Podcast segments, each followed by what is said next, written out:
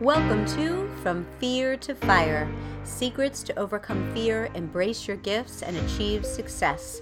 This is the place where real people share real challenges and where you can find a common bond and uncommon wisdom through their journeys to help you move from fear to fire. Today's quote is by Kierkegaard, and it is Life can only be understood backwards, but it must be lived forwards. Yes, I am Heather Hanson O'Neill. I am your host, and today you just have me. There's no guest today. Holiday time, happy holidays, whatever you celebrate. I hope that you are having a beautiful month.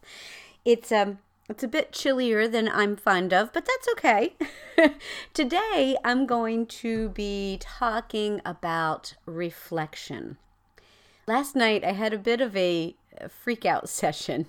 You know, the kind where you, you catapult out of a deep sleep, your eyes are wide, your heart is beating wildly. Um, maybe that's just me. Fear can do that to a person.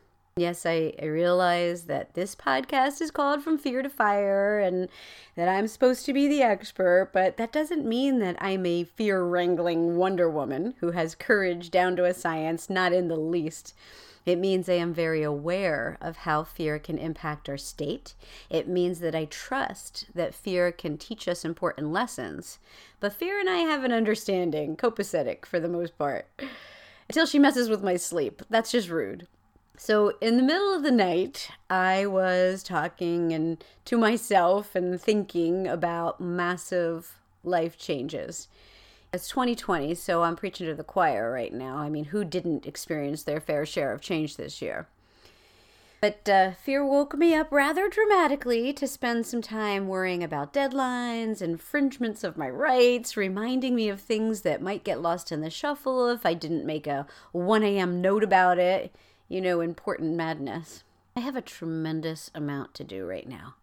So I got up with my piece of paper to make notes, to worry some more, and then decided to write what I was really thinking. So I wrote about fear. I wrote about pain. I wrote about the unknown.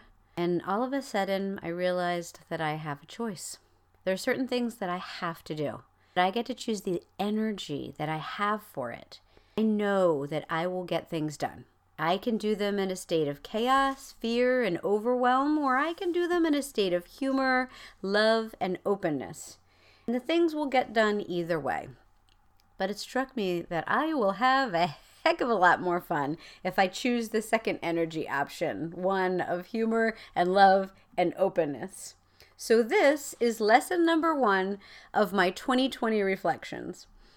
In general, I'm more of a forward motion kind of gal. I love setting goals, driving towards them, celebrating precious moments, you know, generating movement.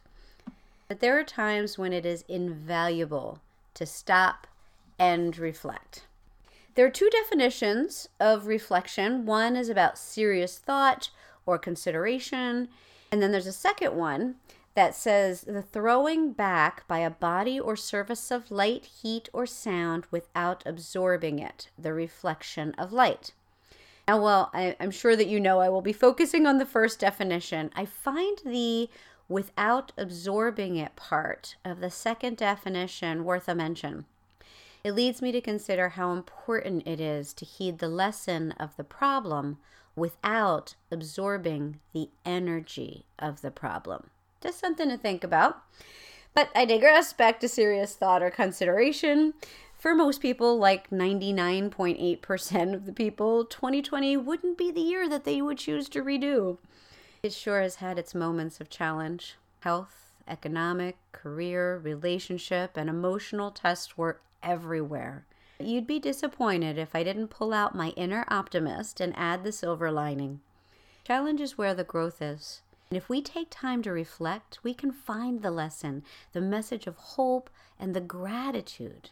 So, my reflection has led me to my top five lessons of 2020. The first one, as you already know, is that you get to choose the energy that you attach to the thing. Bad things happen, challenges come up, fear lingers, things need to get done. You get to choose how you handle it so handle it with positivity, humor, and grace. And the second one, Number two in my reflection list is it's not all about you. There are so many people struggling right now.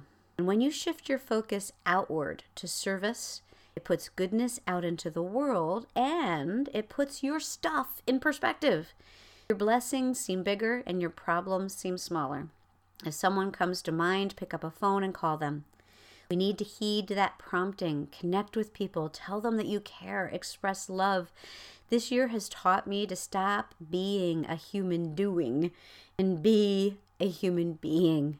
Be with another person. Give them your attention and your appreciation, even if it means that you are doing it over the phone or through Zoom. We need each other right now. The third lesson is that there's always a lesson.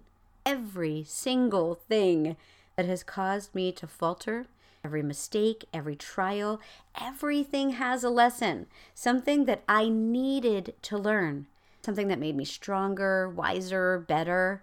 Find the lesson in your 2020. The fourth one is that focus is one of my favorite F words. I used to pride myself on my ability to multitask, but the extreme benefits that I have received from conscious focus has been absolutely extraordinary. Focus on opportunity is magical. When you look for doors, they suddenly open. Prospects appear, options emerge when you look for them. Focus on what's important and why.